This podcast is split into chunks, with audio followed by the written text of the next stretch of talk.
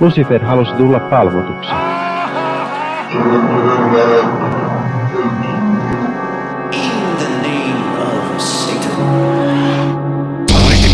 Hyvääpä, hyvääpä, hyvää, epäpyhää vuorokauden aikaa. Tämä on Sunnuntai-satanisti, se podcast modernista, ateistisesta, toisen aallon satanismista, eli sellaisesta, joka sanotaan, että on The Satanic Templein innoittamaa empaattisuuteen ja ihmisoikeusmyönteisyyteen ja tiedemyönteisyyteen ja, ja natsikielteisyyteen perustuvaa satanismia.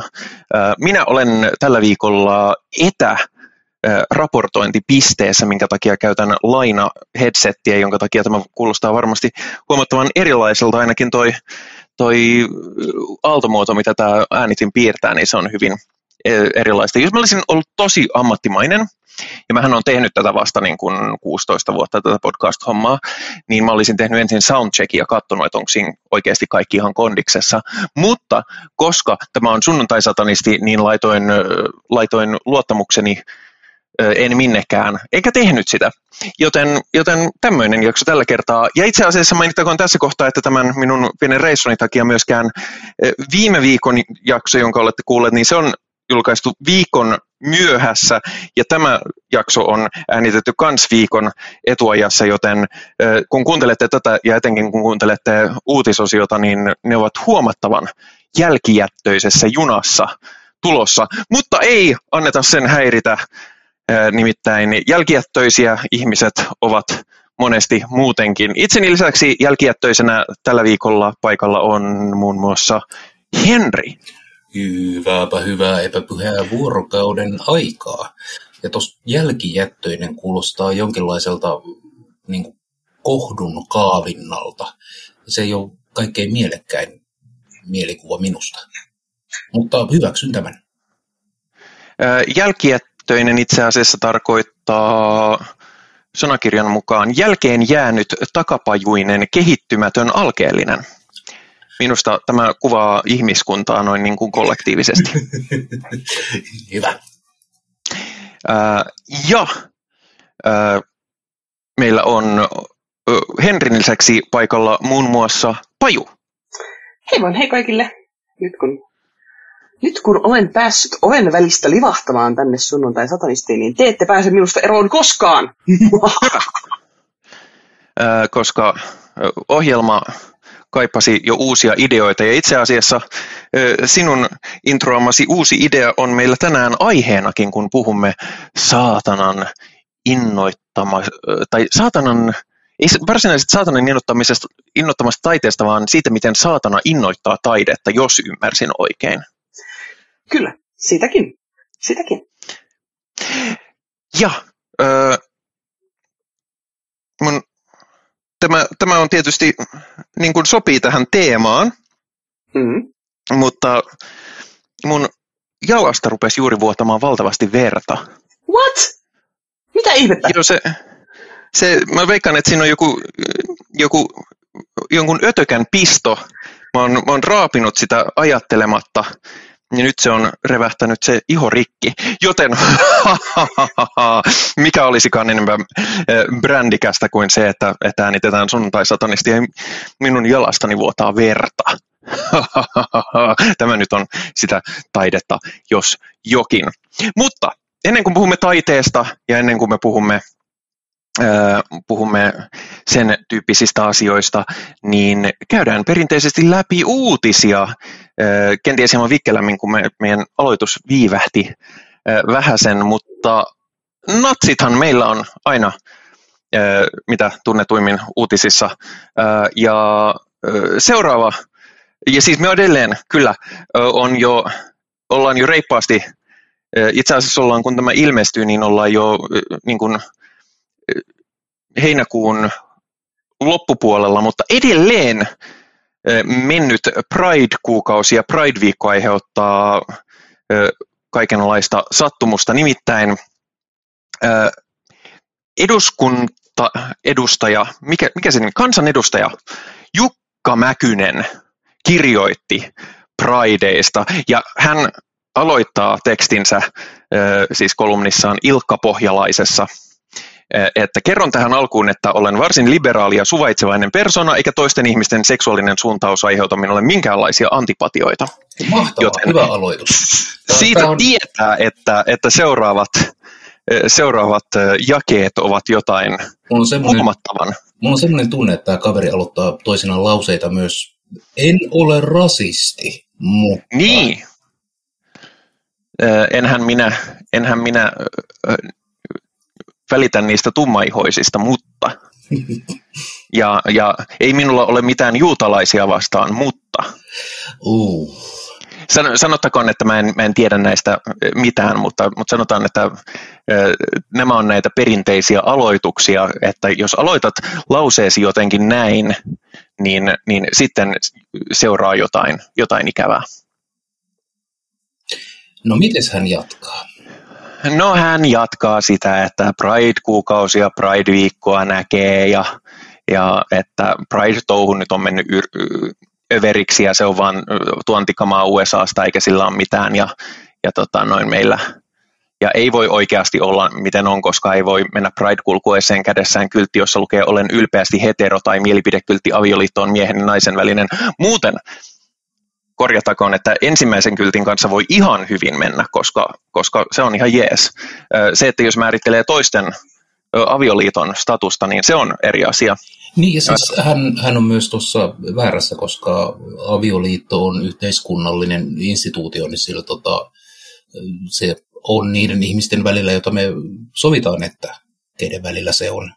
Ja me ollaan sovittu tai niin kuin demokraattisessa yhteiskunnassa, että avioliitto on kahden aikuisen ihmisen välinen virallinen suhde. Niin ja siis hän on kansanedustaja, joten hänen pitäisi tuntea lainsäädäntö.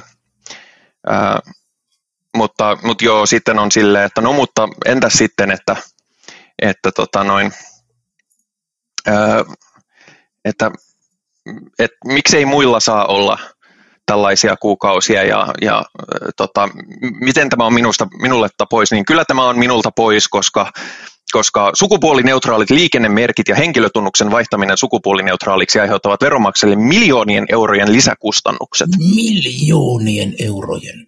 Ja siis mä jäin miettimään tota ihan samaa, että niinku, miten ihan niinku rutiiniliikennemerkkien vaihtaminen mukaan yhtäkkiä maksaa niin kuin, huomattavia summia enemmän kuin mitä se normaalisti maksaa. Koska ihan, no, niin kuin, ihan kato, sitä kato, on... Kato, kun, niin? niin, niitä niin kuin sukupuolitettuja liikennemerkkejä kun vaihdetaan, niin sitä, sitä kustannusta ei lasketa, mutta sitten kun vaihdetaan joku muu liikennemerkki, niin, niin se a, on aivan, kustannus. Aivan, niin, siis aivan, kysehän aivan, liikennemerkkien kohdalla on se, että nämä vanhentuneet liikennemerkit, niitä pitää uusia jatkuvasti, ja nyt sitten otetaan vaan käyttöön sukupuolineutraali, joten ei tämä ei ole semmoinen lisäkulu, mikä yhtäkkiä tuli homorummutuksen myötä. Niin.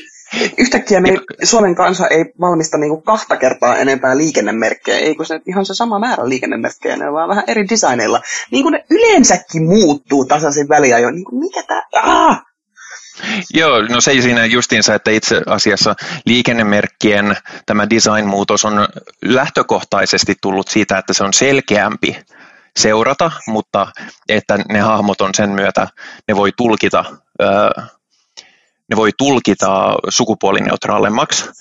Ja henkilötunnuksen, henkilötunnusuudistus, ja tämä on käyty nyt niin, kuin niin monta vuotta niin monessa mediassa läpi, että kyllä kansanedustaja sen oikeasti tietää. Siihen se ei liity mitenkään sukupuolineutraaliuteen, se on vain yksi sen ominaisuus, kun muutetaan henkilötunnusjärjestelmää sen takia, koska nykyinen järjestelmä on sekä riittämätön sen puolesta, että meillä alkaa loppua uniikit henkilötunnukset ja myöskin se, että tällä hetkellä ne sisältää tietosuoja-arkoja tietoja.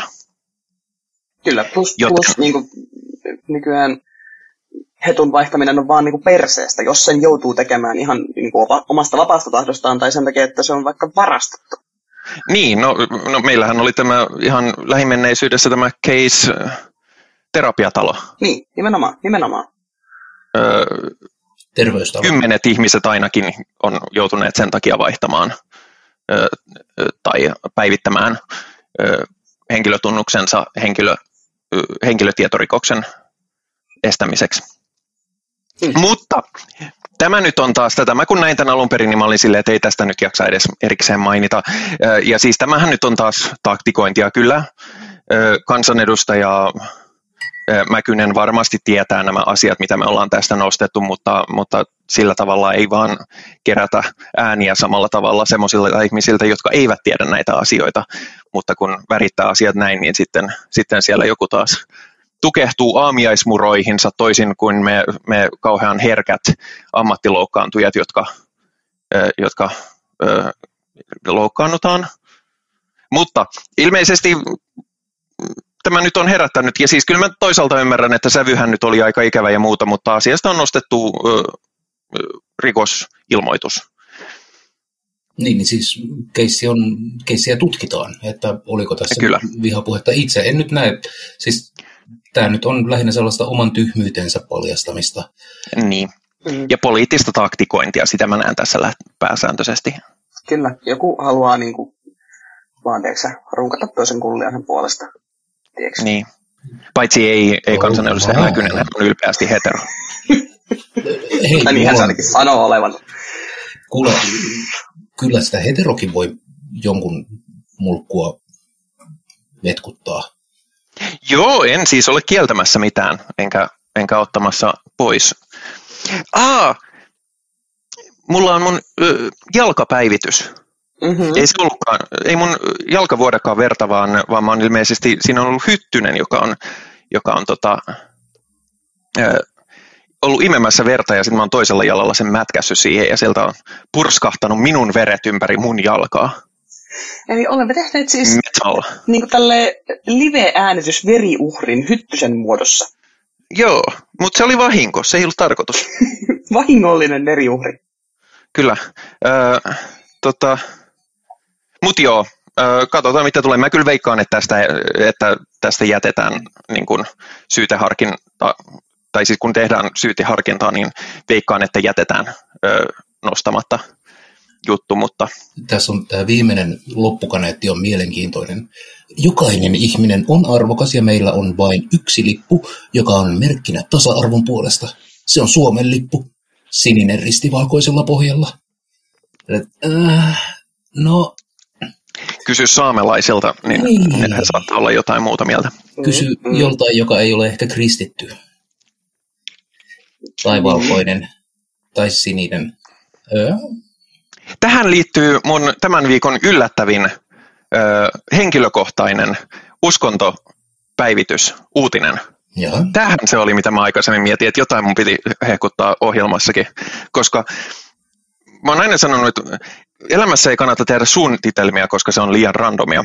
Okei, nyt mun elämässä ei varsinaisesti muutu mitään, mutta kävi ilmi, että olen teknisesti oikeutettu Israelin kansalaisuuteen.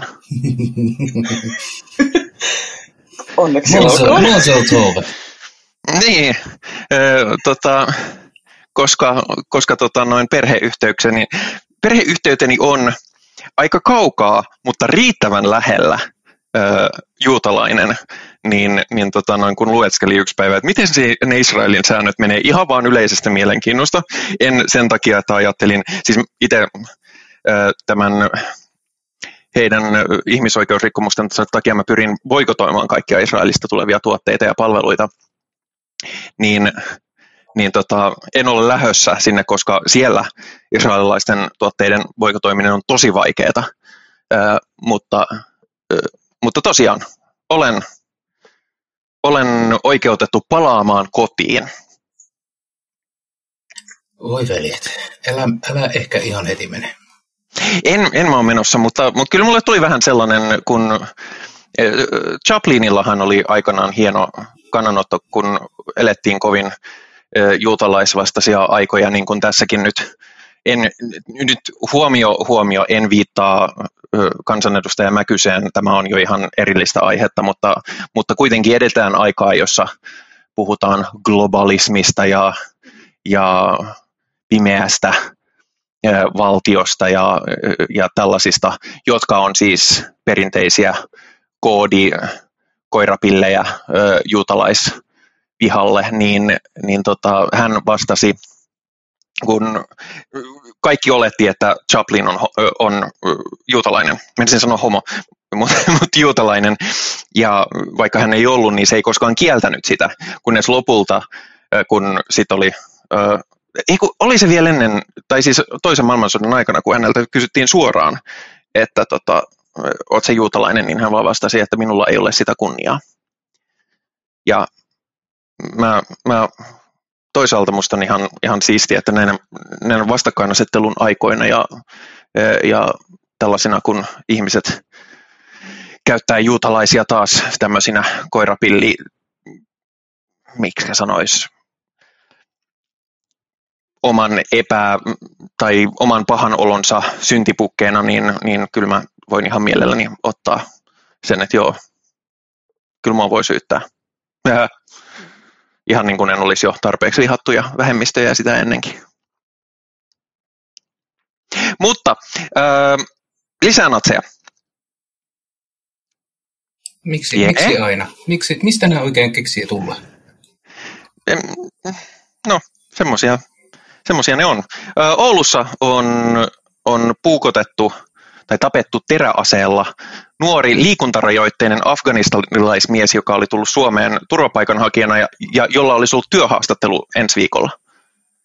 Ähm, ja tästä nyt ei ole vielä täysin vahvistusta, mutta ilmeisesti äärioikeistolla on tai ainakin henkilö, joka on epäiltynä tapauksesta, niin hänellä on kontakteja äärioikeistoon ja on esiintynyt samaista ihmistä kohtaan aikaisemminkin hyvin aggressiivisesti ja avoimen rasistisesti.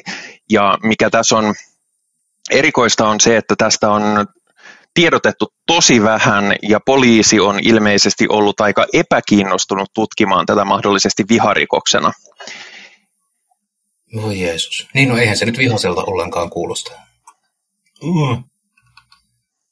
Öö, tota, ja mulla on niin kuin, musta tuntuu, että Suomessa viharihokokset on, on aika aliraportoituja, ei pelkästään sen takia, että all cops are bastards ja niin edespäin, mutta myöskin sen takia, että meillä on, ja mä myönnän, että tämä oli myöskin itselläni, oli aika voimakas tämmöinen ajatus, että eihän meillä täällä nyt Suomessa sentään – että joo, onhan tällä jotain rasistiloita jossain ja, ja, ja aina joskus joku, joku liimaa nuuskinut ö, neonatsi jossain jotain sikailee, mutta, mutta kyllä nyt alkaa vaikuttaa siltä, että, että oikeasti pitäisi pitäisi tehdä jotain laajempaakin ja järjestelmällisempää tutkimusta ja puuttumista asiaan. Suomea, Suomea on moitettu siitä, että, että Suomi niin kuin valtiollisesti ei puutu tarpeeksi rasismiin eikä vihapuheen torjumiseen. Eikö Oulun poliisilla on muutenkin vähän problemaattisia toimintoja ollut tässä? Oulu noin ylipäätänsä taitaa olla vähän semmoinen nihkeä. Öö, mä en tiedä, onko tämä, tämä nyt ei ollut kauhean tie, tieteellinen tämä arvio, mutta, mutta tota... Niin, no rakas kuulija, jos sinä olet oululainen, niin kerro mikä teitä vaivaa. Jos olet Oulusta ja olet natsi, kerro, että miten nämä kaksi liittyvät toisiinsa. onko, onko Oulu kenties neljäs valtakunta? Se on neljäs valtakunta. Tiedän, mä oon käynyt vaan Kemissä. Joo. Mutta niin, siis tämähän on tutkittua, että vihapuhe kääntyy jossain vaiheessa viharikoksiksi. Ja mitä enemmän ihminen fantasioi joukkomurhalla ja pakkopalautuksilla ja kaasukammioilla ja muulla, niin sitä todennäköisemmin se alkaa hiljalleen sitten viemään niin kuin sanoista tekoihin tätä toimintaa. Ja se ei ole hyvä asia. Se ei ole ollenkaan semmoinen kiva, minua miellyttävä keissi. Joo, sama, Joo. sama pohdiskelen täällä ja sillä, että mä oon, mä oon todella niin kuin, sinänsä niin kuin, onnellinen siitä, että, että tämmöisiä tulee julkisuuteen ja että niistä raportoidaan ja että niistä niin kuin, tiedätkö, asioita ajetaan eteenpäin. Ja mä en todellakaan halua, että, että ihmiset ei raportoi viharikoksia, herra sentään, niin kuin, ei, ei kun siis nimenomaan mitä, kaikki paska, mitä tapahtuu, niin todellakin raportoi, niin kuin raportoikaa ihmeessä kaikki mahdollinen. Mutta sitten on vähän silleen, että, että tiedätkö, mieleen hiipii semmoinen pieni puolikas ajatus, että, että niin kuin, mitä sitten jos joku ajattelee, joku muun niin kuin, tiedätkö, liimanhaistelija natsi, että, okei, okay, että puukotti sitten siellä Oulussakin, että, että me voidaan puukottaa täälläkin. No, mikä, se, mikä on niin kuin, mm. mikä on mun mielestä ihan kauhea ajatus. Niin kuin, että ei, ei, ei todellakaan ole ok puukottaa yhtään ketään. Mutta, mutta niin kuin, tiedätkö, mitä, mitä enemmän sitä on, niin sitä enemmän sitä on. On, tässähän on, on niin kuin uutisoinnin ja uutisten ruokkimisen, äh, uutiset ruokkii samankaltaista niin kuin, toimintaa ja sen takia esimerkiksi itsemurhista ei uutisoida, koska tutkitusti, jos sä uutisoit itsemurhaa, niin paikalla tai alueella itsemurhat lisääntyvät. Mm, kyllä. Tässä kohtaa ö, toisen vuoden sosio, sosiaalialan opiskelija täytyy joo, tulla tähän väliin. Nimittäin nykyään, kun tätä on tutkittu enemmän, niin, niin ollaan vahvasti sitä mieltä, että ei ole Niinkö? tällaista yhteyttä. Että niin kuin pikemminkin suositellaan, että jos vähänkin epäilee jonkun olevan itsetuhoinen, niin kannattaa kysyä asiasta. Se, että sä nostat asian esiin, ei lisää sitä itsetuhoisuuden todennäköisyyttä. Kun se on vähän silleen, että jos ihminen on itsetuhoinen, niin se on itsetuhoinen, ja siihen ei mm. kauheasti loppujen lopuksi liity ö, ihmisten ö, ajatukset ja arvot ja sellaiset lähtökohdasta. Ja mun käsittääkseni myöskin tällainen niin kuin, ö, kopiorikollisuus niin on paljon pienempi ö, ilmiö kuin mitä, mitä niin kuin media ja etenkin populaarikulttuuri antaa ymmärtää, koska meillähän on pitkään ollut niin kuin varsinkin ö, fiktiossa tämmöinen matkia rikollisuuden ö, trope, mikä se on suomeksi tämmöinen ö, juttu, mikä toistuu useasti. Rööppi. Ja niin, ö, mutta siis joskin sanotaan tässä, olen toisen vuoden sosiaalialan opiskelija, joten älkää myöskään ottako tätä sellaisena, niin kuin, että tässä oli nyt näkemys kaikkeen tällä hetkellä olevaan tutkimukseen ja tietoon, mutta täm, nämä ovat joitain asioita, joita olen tässä opiskelujen varrella oppinut. No, toi on oikeasti todella positiivista ja hyvä asia niin yleisesti ja tähänkin tilanteeseen viitata. On ja siis tämä on myös sellainen kiinnostava asia, josta itse kuulen mielelläni lisää, koska tämä nuorten kirja 13 syytä, joka, josta tehtiin Netflix-adaptaatio, niin sehän päätyi aika myllytykseen tällä niin kuin itsemurhan glorifioinnilla. Mutta no, se nyt on keskustelu toiseen, toiseen hetkeen. Ei mulla ole mitään oikeaa tietoa mistään. Mullakin vaan alkavaa mistä, se, mulla, mä oon justiinsa siinä vaiheessa, kun miten opiskelija normaalisti menee, että kun sä aloitat opiskelu ja rupeat oppia asioita, niin se on silleen, wow, mä tiedän tästä niin paljon, ja sitten jossain vaiheessa tajuut, kuinka vähän sä tiedät yhtään mistään yhtään joo, mitään, joo, niin mä oon siinä, mä oon siinä, siinä vaiheessa. Mutta tosiaan, siis ikävä kyllä, mä oon itse asiassa keskustellut paljon tästä yhdysvaltalaisten ystävieni kanssa, miten niin kuin rasismi kun monesti sieltäkin katsoen niin kuin verrataan Euroopan ja, ja Yhdysvaltojen rasismia, ja monet rodullistetut ihmiset siellä on vahvasti niin kuin siinä käsityksessä, että Eurooppa on loppujen lopuksi rasistisempi paikka kuin Yhdysvallat, johon taas mä oon silleen, että näitä on hirveän paha ruveta vertailemaan, koska se rasismi on niin erityyppistä Euroopassa ja mm. etenkin niin kuin Pohjoismaissa, koska Suomi maana, joka ei ole koskaan ollut siirtomaa, niin tänne ei ole, sen takia me ei olla kauheasti nähty rodullistettuja ihmisiä niin kuin päällepäin rodullistettuja ihmisiä muuta kuin, muuta kuin romaneja ja saamelaisia, saamelaisia joita molempia kohdellaan niin kuin paskaa.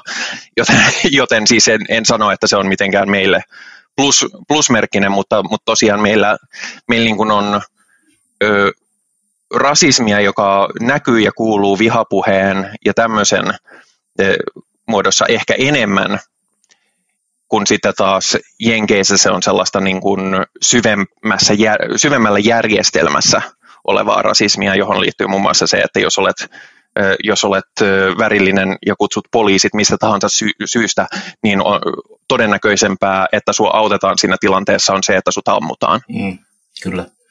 Mua on, vähän kummastuttaa meidän suomalaisten niin tapa olla rasistisia, kun me ollaan vähän sellaisia niin kuin naapurikateellista kansaa muutenkin, ja emme nyt kenestäkään tykätä, mutta me siedetään niitä, jos ne pysyy omissa oloissaan, niin miksi sitten etnisyys olisi joku poikkeus, joka tekee jostain ihmisestä niin enemmän ärsyttävän.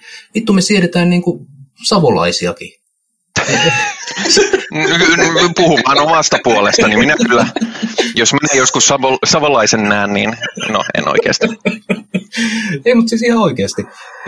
Niin, jos meillä voi Suomessa olla savolaisia, niin kyllä tänne nyt pari kourallista mamuja mahtuu kanssa. Ei nyt ole vittu mikään ongelma. Ei pitäisi olla. Joo. To- to- todellisuudessa ainoa, mitä sanoisin savolaisille, on, on että voisitko toistaa, mitä juuri sanoit, ja sanoa sen vähän hitaammin? Anteeksi, mutta puhuisitko yhteiskieltä? Joo, mutta äh, vielä pari äh, ulkomaan uutista äh, loppuun. Ja ensimmäisen niistä itse asiassa annan Henrille puheenvuoroa enemmän, nimittäin, äh, nimittäin olet tutustunut ja pohtinut The Satanic Templein uh, Transformation Overviewta. Joo, siis uh, kyseessä on se, että The Satanic Templeilla on pientä organisaatiorakenteellista uudistusta, ja siellä siis uh, chapterit muuttuvat seurakunniksi. Tämä on nyt tahtotila, jota, joka niin tapahtuu organisaatiomuutoksessa. Paljon mikään ei muutu, vaikuttaa ihan hyvältä, mutta Hail Satan podcastin Joseph Rose äh, otti Redditissä keskusteluun uuden Code of Conduct-asian, jonka jokainen seurakuntaan haluavan ihmisen tulee allekirjoittaa. Mikä se on Code of Conduct niin kuin suomeksi? Niin kuin käyttäytymissäännöt tai tai käyttäytymisohjeet. Jeps. No, päästäksesi seurakunnan toimintaan mukaan sinun pitää allekirjoittaa tämä Code of Conduct, joka on noin seitsemän sivua pitkä ja käsittelee ylipäätään se, että sitä, että mihin me uskomme, mikä on The Satanic Temple, mikä tämä juttu on ja miten toiminta tapahtuu. Kaikki oikein hyvää. Ja se on hyvin jenkkisentristä lakijargonia. Mutta tosiaan siellä on yksi kohta, jonka Hail Satan podcastin vetäjä Redditissä nosti esille huolen aiheenaan. Ja se menee näin. Members and volunteers should actively avoid situations which may represent, uh, present a conflict of interest to TST. This may include operating a company, organization, charity, or religious affiliation group that has the potential to compete with or disparage TST. It may also include managing platforms that could be confused as being affiliated with TST. Eli lyhykäisyydessään äh, seurakunnan jäsenten tulisi aktiivisesti välttää sellaisia tilanteita, jossa heidän toimintansa voi kilpailla tai vahingoittaa The Satanic Templea. Ja tämä tietenkin herätti ihmisessä tunteita koska, koska mitä vittua sillä nyt oikeastaan itse asiassa tarkoitetaan. Ja minä lähdin sitä selvittelemään ja luin kyseisen Code of Conductin läpi ja keskustelin ihmisten kanssa TSTn puolella ja, ja vaikuttaisi siltä, että tässä nyt on kärpäisestä ehkä vähän härkästä tullut, tullut vaikka toi niin kuin kyseinen pikku snipetti teoriassa mahdollistaa niin kuin aivan arbitraarisen, mielivaltaisen niin kuin auktoriteetin käytön, mutta niin. Niin, äh, mä luin tätä, en kokonaan, mutta luin tätä myös. Ja itellä tuli kyllä siitä niin kuin semmoinen fiilis, että lähinnähän tämä on siis hyvin tyypillistä jenkki niin sanottua legalisia, eli lakipuhetta. Kyllä. Ja siis me ollaan puhuttu paikotellen aika kriittisestikin TSTn tietyistä organisaatiokäytöstavoista ja muista, ja, ja meitä, on, meitä on ehkä jonkun verran jopa sanottu, että me ollaan niin kuin jotenkin TSTtä vastaan. Itse olen TSTn jäsen ja, ja aion olla sitä vastakin ja, ja koen esimerkiksi seitsemän perusperiaatetta itselleni hyvin läheisiksi edelleen, niin ei ole kyse, kyse niinkään siitä, mutta se, mitä, minkä takia mä annan etenkin tässä kohtaa, senkin lisäksi, että mullakin on semmoinen fiilis, että on tehty kärpäisestä vähän härkästä, niin on, on se, että siis TST projektina ja organisaationa on lähtenyt niin häkellyttävän globaaliin kasvuun, että en mä niin kuin usko, että, että tota, alun perin äh, Lucian Gravesilla ja, äh, Gravesilla ja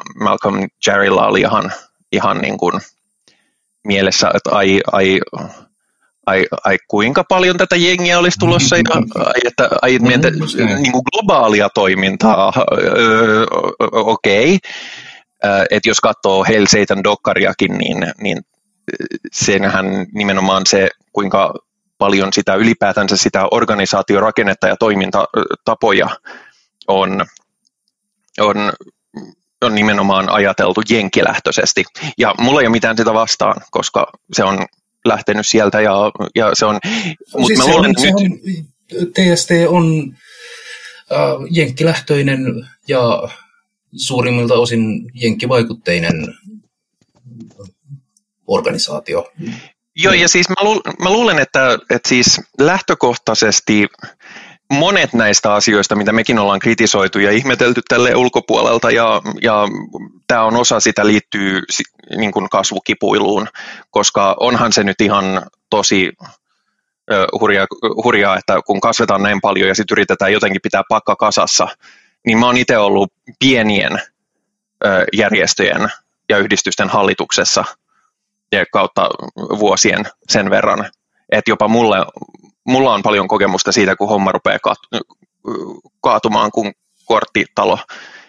Ja siis periaatteessahan siis toisaalta se, että hei, että jos sä, jos sä toimit TSTn projektissa, joko kampanjassa tai, tai seurakunnassa, niin olisi kiva, jos et nyt sitten lähtisi niin kuin kauheasti kilpailemaan jotain ja, ja sanomaan, kuinka perseestä me ollaan sillä aikaa, kun olet mm. meidän toimintaa vetämässä tai siinä aktiivisesti mukana.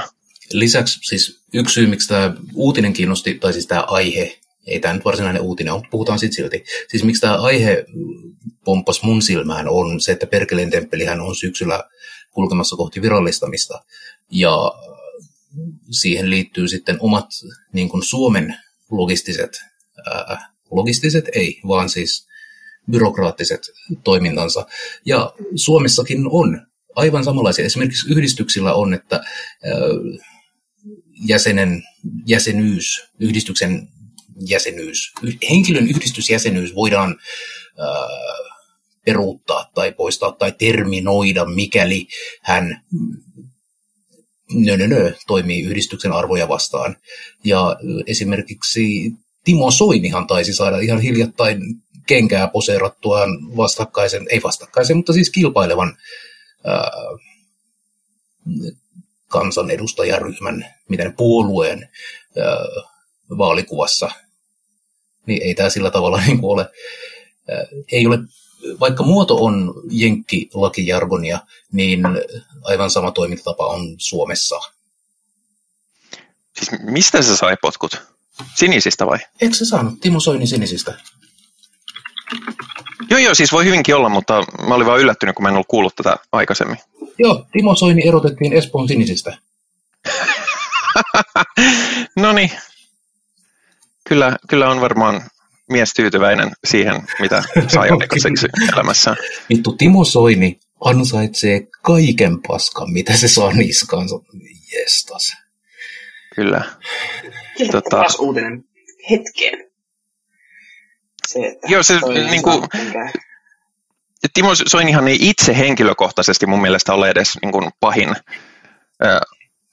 pahin tyyppi maailmassa, eikä niin kuin, ö, poliitikkonakaan niin kuin täysin läpimätä, mutta se, se millaisen Pandoran lippaan se on tahtomattaan avannut, niin jumalauta. Joo, se, että se, siis Timo Soini lähti tuomaan populismia Suomeen aivan tietoisesti mm. perustaen populistisen puolueen, joka sitten oho karkaskin käsistä. Ja mun asenteisiin ei lainkaan, niin kuin, anteeksi, ei helpota lainkaan se, että Timo Soini on ylpeästi katolilainen, joka on kansainvälinen pedofiilirinki, jolla on näitä alkuperäiskansojen lasten joukkohautoja. Vittu vedä kätees. Tai Mhm. jonkun toisen käteen. Mutta siinä on ehkä meidän uutisosuus tältä viikolta. Nämä helposti vähän venähtävät ja niin tälläkin kertaa, joten mennään äkkiä meidän tämän viikon varsinaiseen aiheeseen.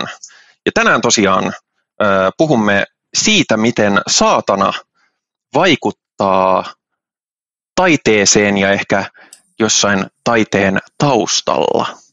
Joten Paju, kerrotko meille, miten Herramme saatana on taiteen muusa?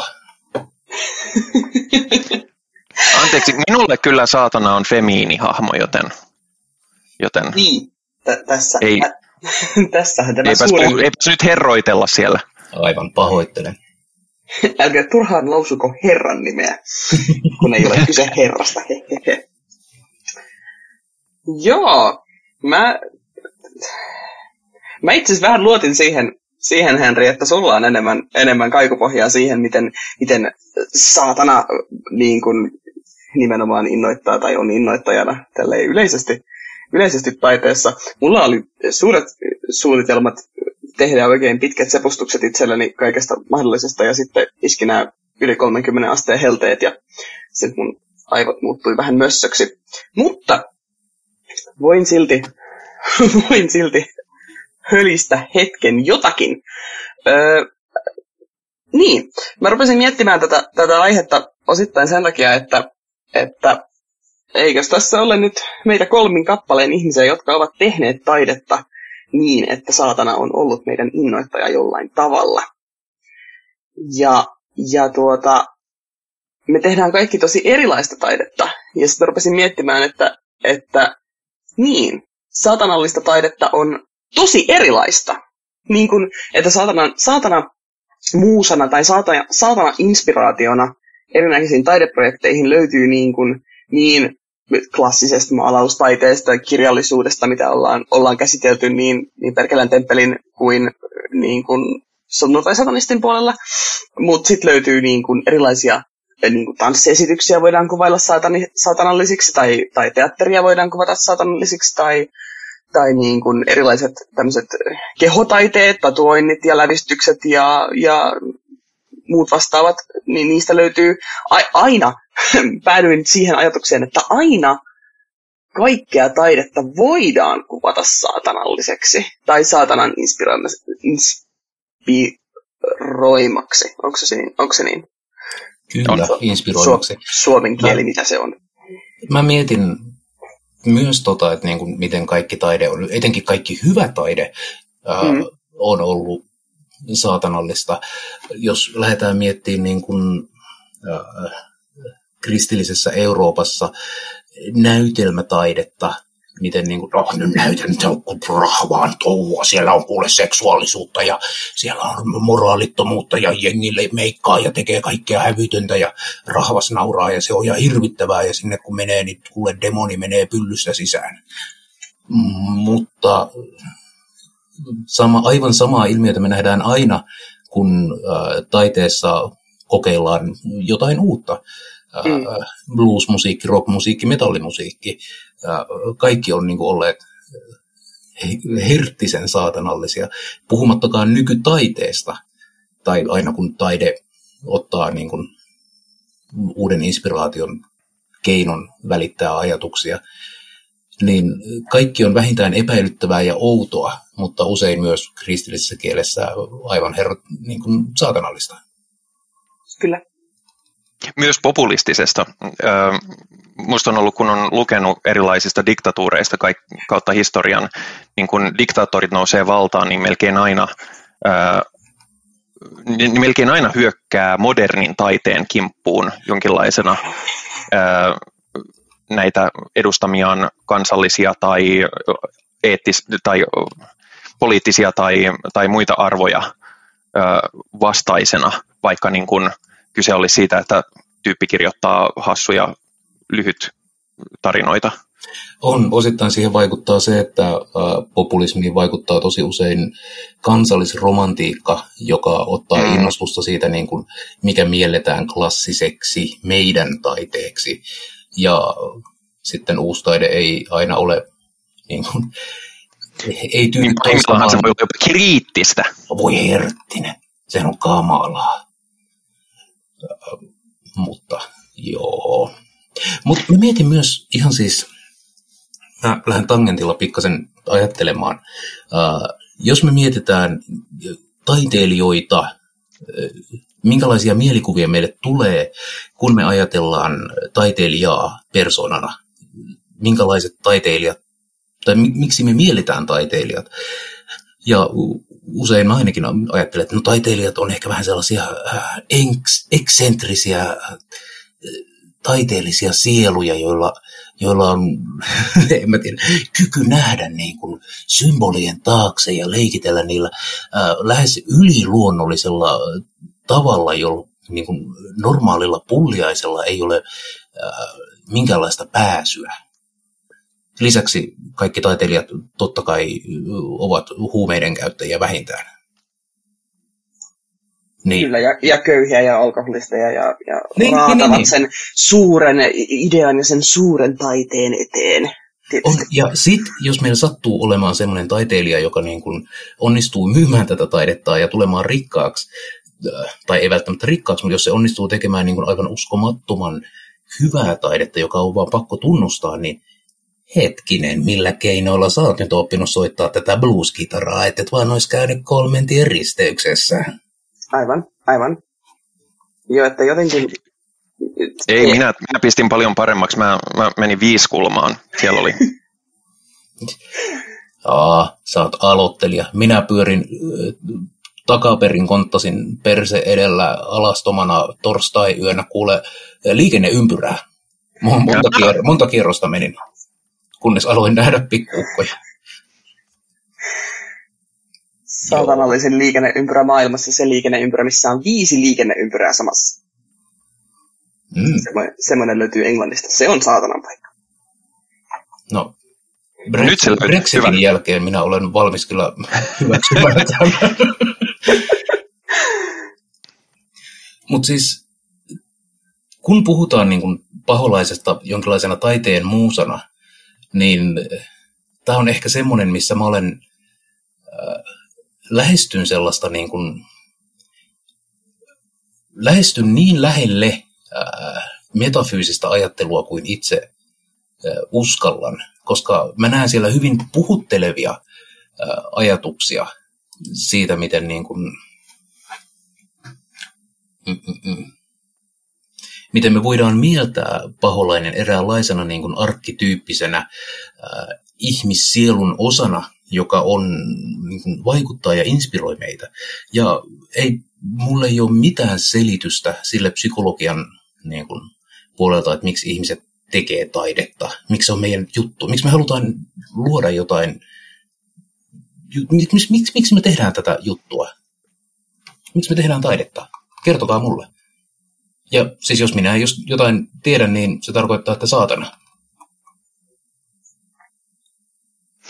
Niin Paju viittasit, että, että me tehdään kaikki kolme erilaista erityyppistä taidetta, jota saatana on innoittanut, mutta sä olet sen verran uusi vielä meidän porukassa, että, että haluatko kertoa ihmisille, minkälaista taidetta teet. Tietenkään ei tarvitse sanoa, jos et halua jakaa.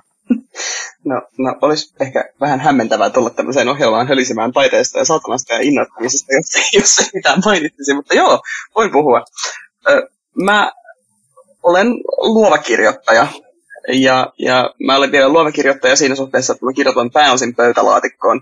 Ja olen, olen aina kirjoittanut pääosin pöytälaatikkoon, eli mulla, mulla ei ole edes mitään semmoisia suurempia innoja, inno, tai in, suurempaa intoa julkaista niitä missään sen, sen ihmeemmin, paitsi niille ihmisille, jotka niitä haluavat lukea. Mutta, mutta, mutta mä kirjoitan tällä hetkellä pääosin saatanasta kertovaa runoa, runoa mikä on mun mielestä hirveän kornia. Ja se on just semmoista, niin kuin, että, että niin kuin, no joo, tuossa toi joku tommonen aloitteleva pieni, pieni kirjailijanarku vähän kirjoittaa saatanallisia runoja, mutta mulle se on ollut, ollut tapa jäsentää sitä, että, että millainen saatana on mulle ja mitä, millaisia ajatuksia saatana herättää nimenomaan minussa ja miten mä pystyn sitten käyttämään niitä ajatuksia eteenpäin omassa satanismissani. Ja se on tähän mennessä tuottanut vähän hedelmää, mutta hyvää hedelmää. Hyvä pahaa hedelmää, kiellettyä hedelmää on tuottanut. Ja, mutta siis, minä olen herkkä runopoika ja minä kieltäydyn hyväksymästä sitä, että olisi noloa ikinä tavata ää, saatanallista runoa. Se, okei, se voi olla vähän kämppiä ja vähän kornia, mutta onhan se nyt saatana siistiä. On, se voi olla näitä kaikkia kolmea samaan aikaan, kyllä. Ja siis niin, mi, mistä tulee, niin siis sekin, taiteili, siis niin taiteen tuottamisen, kun pääsee siihen niin kuin luovaan floatilaan, niin mm. sehän on äh, transsiin verrattava muuttunut tietoisuuden tila, Kyllä. Joka, Kyllä. joka me ollaan totuttu niin kuin ihmisapinoina mieltämään niin kuin sellaiseksi, että me ollaan tuon puoleisen kanssa tekemisissä, jos me ollaan muuttuneessa tietoisuuden tilassa. Äh, niin helppohan siihen on huumeita.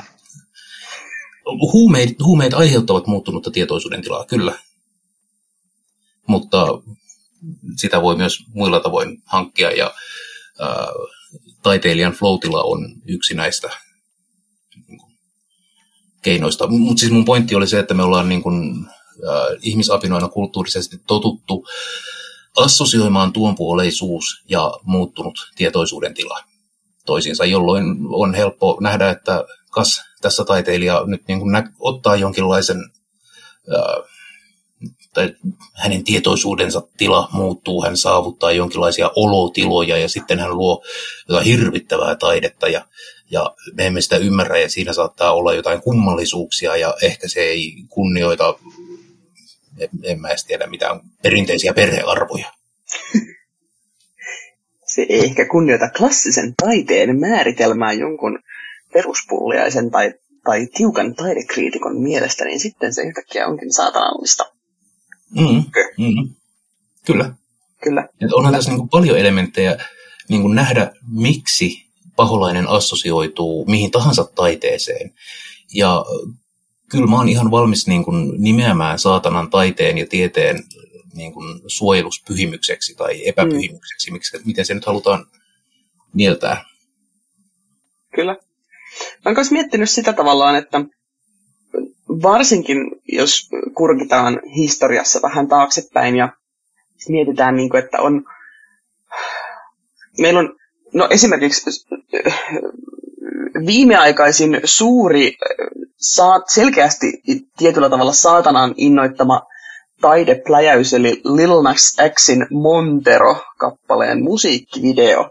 Että tavallaan, joo, on, on tämmöisiä suuria saatana spektaakkeleja, joita tehdään taiteen muodossa. Ja ne on ihan selkeästi, niin kuin, siinä on ihan selkeästi niin, niin uskonnollista kuvastoa kuin, kuin saatanakuvastoa, kuin kaikenlaista, kaikenlaista kuvastoa, mitkä on ihan selkeästi ammennettu, ammennettu niin kuin saatanan fiilistelylähteistä. Mutta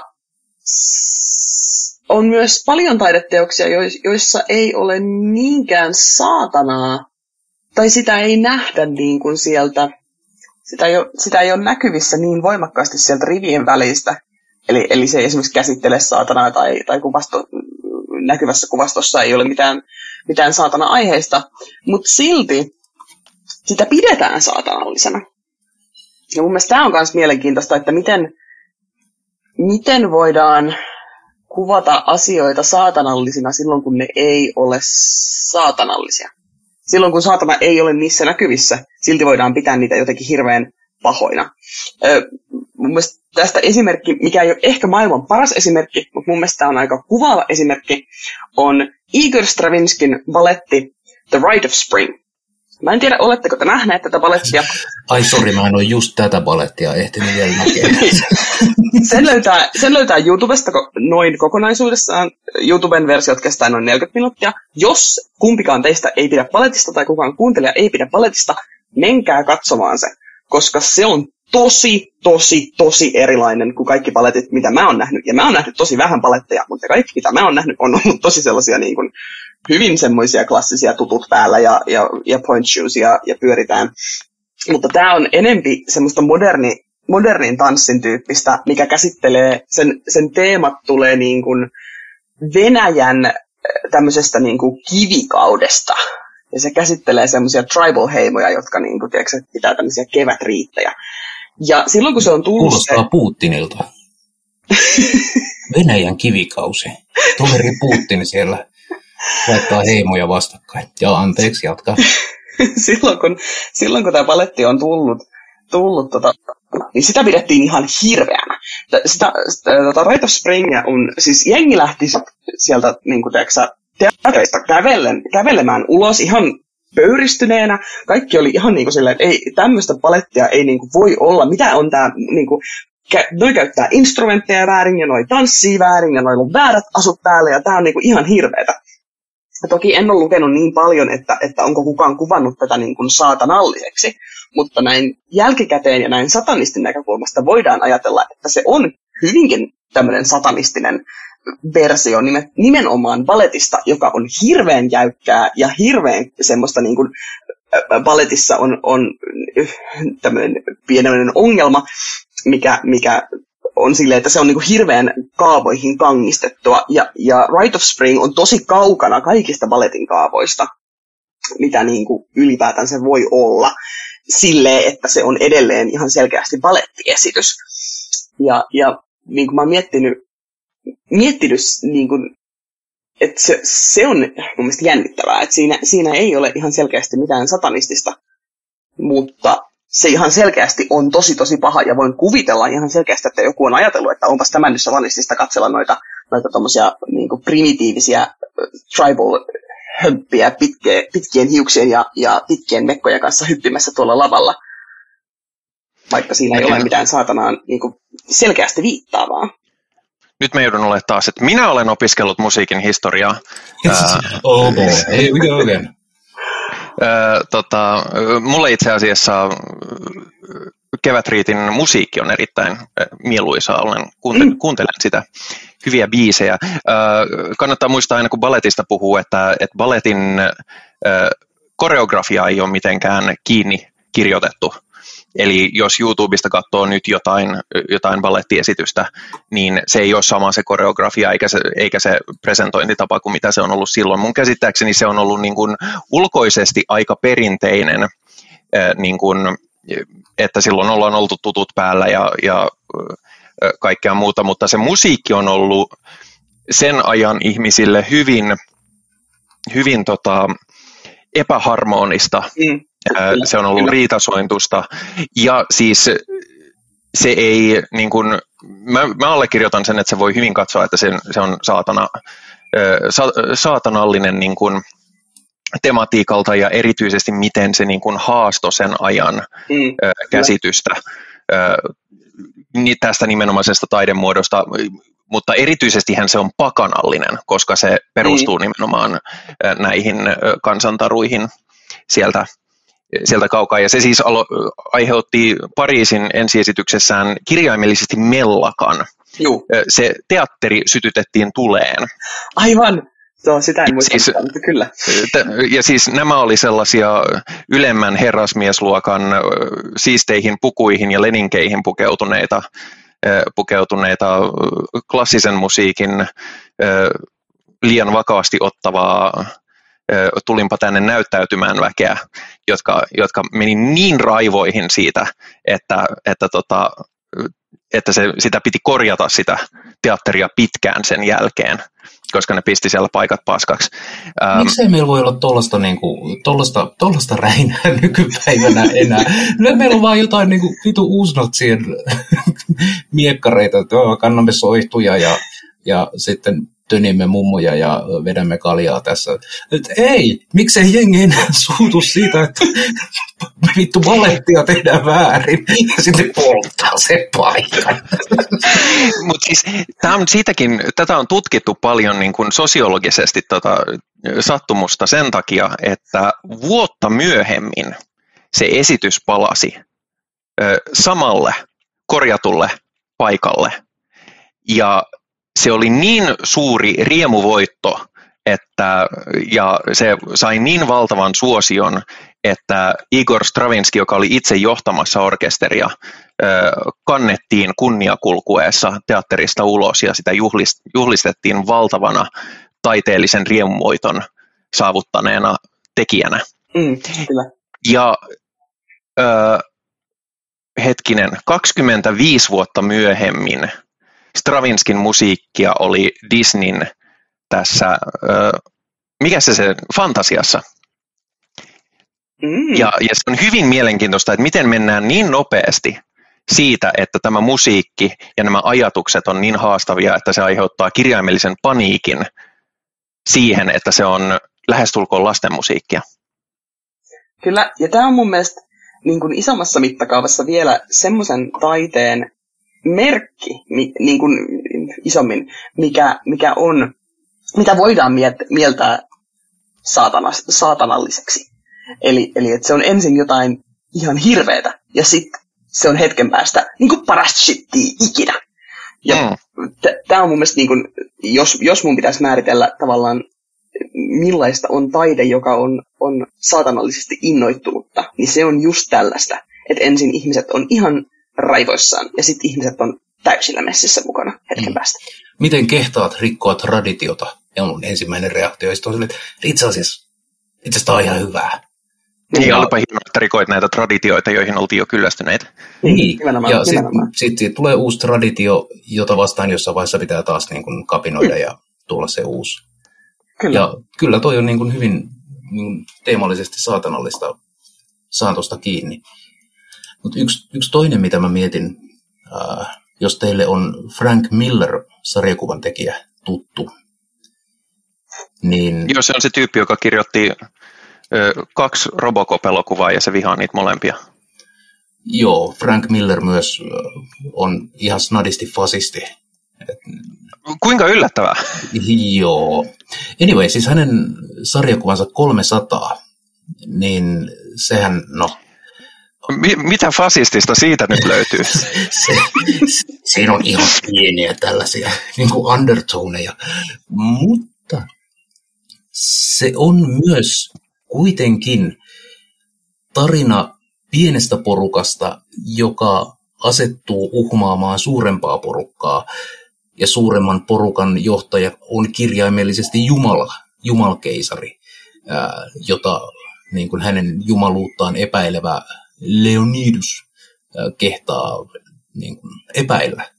Niin onhan, tässä on näitä saatanallisia elementtejä, mutta on, on tämä myös vähän vitu fasistinen. Siis, siis, oletko huomannut, että monessa satanistisessa setissä voi olla vähän semmoinen niin natsahtava meininki? No, kyllä. Ja se on ihan ymmärrettävää, koska satanismiin mun mielestä liittyy itse asiassa, oi mikä aasinsilta, mun mielestä satanismiin liittyy jossain määrin äh, ihastuneisuus makaberiin tai, tai vaaralliseen tai synkkään tai äh, se on semmoinen yleinen elementti, ei missään nimessä tietenkään niin pakollinen, ja tästä ollaankin itse asiassa keskusteltu Discordissa, että Marimekko satanistilla on täysin legit, mutta jo se, että me assosioidutaan saatanaan, lähestytään asioita niin tällaisen negatiivisen kautta, niin kyllähän se kieli siitä, että ihmisellä voi olla myös muunlaisia viettejä, niin kuin taipumuksia ää, synkkään ja väkivaltaiseen ja antisosiaaliseen ja mihin ikinä. Ja kas, no, siellähän sitä fasismia on. että Venn-diagrammi satanistien ja fasistien välillä, niin siellä valitettavasti on sitä yhteistä maaperää. Mutta tästä tuli mieleen, mikä tekee, tai siis teema, joka on hyvin saatanallinen, on äh, hirviöt tarinoissa. Mm. Jo niin kuin äh, Mary Shelleyn Frankenstein on yksi mahtavimpia saatanallisia kirjoja, e, e, eikä se kerro saatanasta, mutta se on teema, jossa äh, luotu nousee luojaansa vastaan. Oh. Sitähän pidetään justiinsa tämmöisen modernin romantiikan kirjallisuuteen perustuvan satanismin yhtenä olennaisimpina teoksina, jota en, pakko tunnustaa, en ole lukenut, pitää lukea. Kamala, nyt otan, otan sinun satanistikorttisi pois. Saat ai, ai. sitten, kun olet lukenut sen. Mä en ole vielä saanut sitä, mutta... Aa. No sä et saa sitä ennen kuin sä oot lukenut Mary Shelleyn Frankensteinin. Ah, siis Joo, se on. Toi. siis on olemassa teemoja, jotka me mielletään jotenkin jossain määrin jotenkin saata, saatanallisiksi. Ja niitä on ehkä vähän vaikea aina.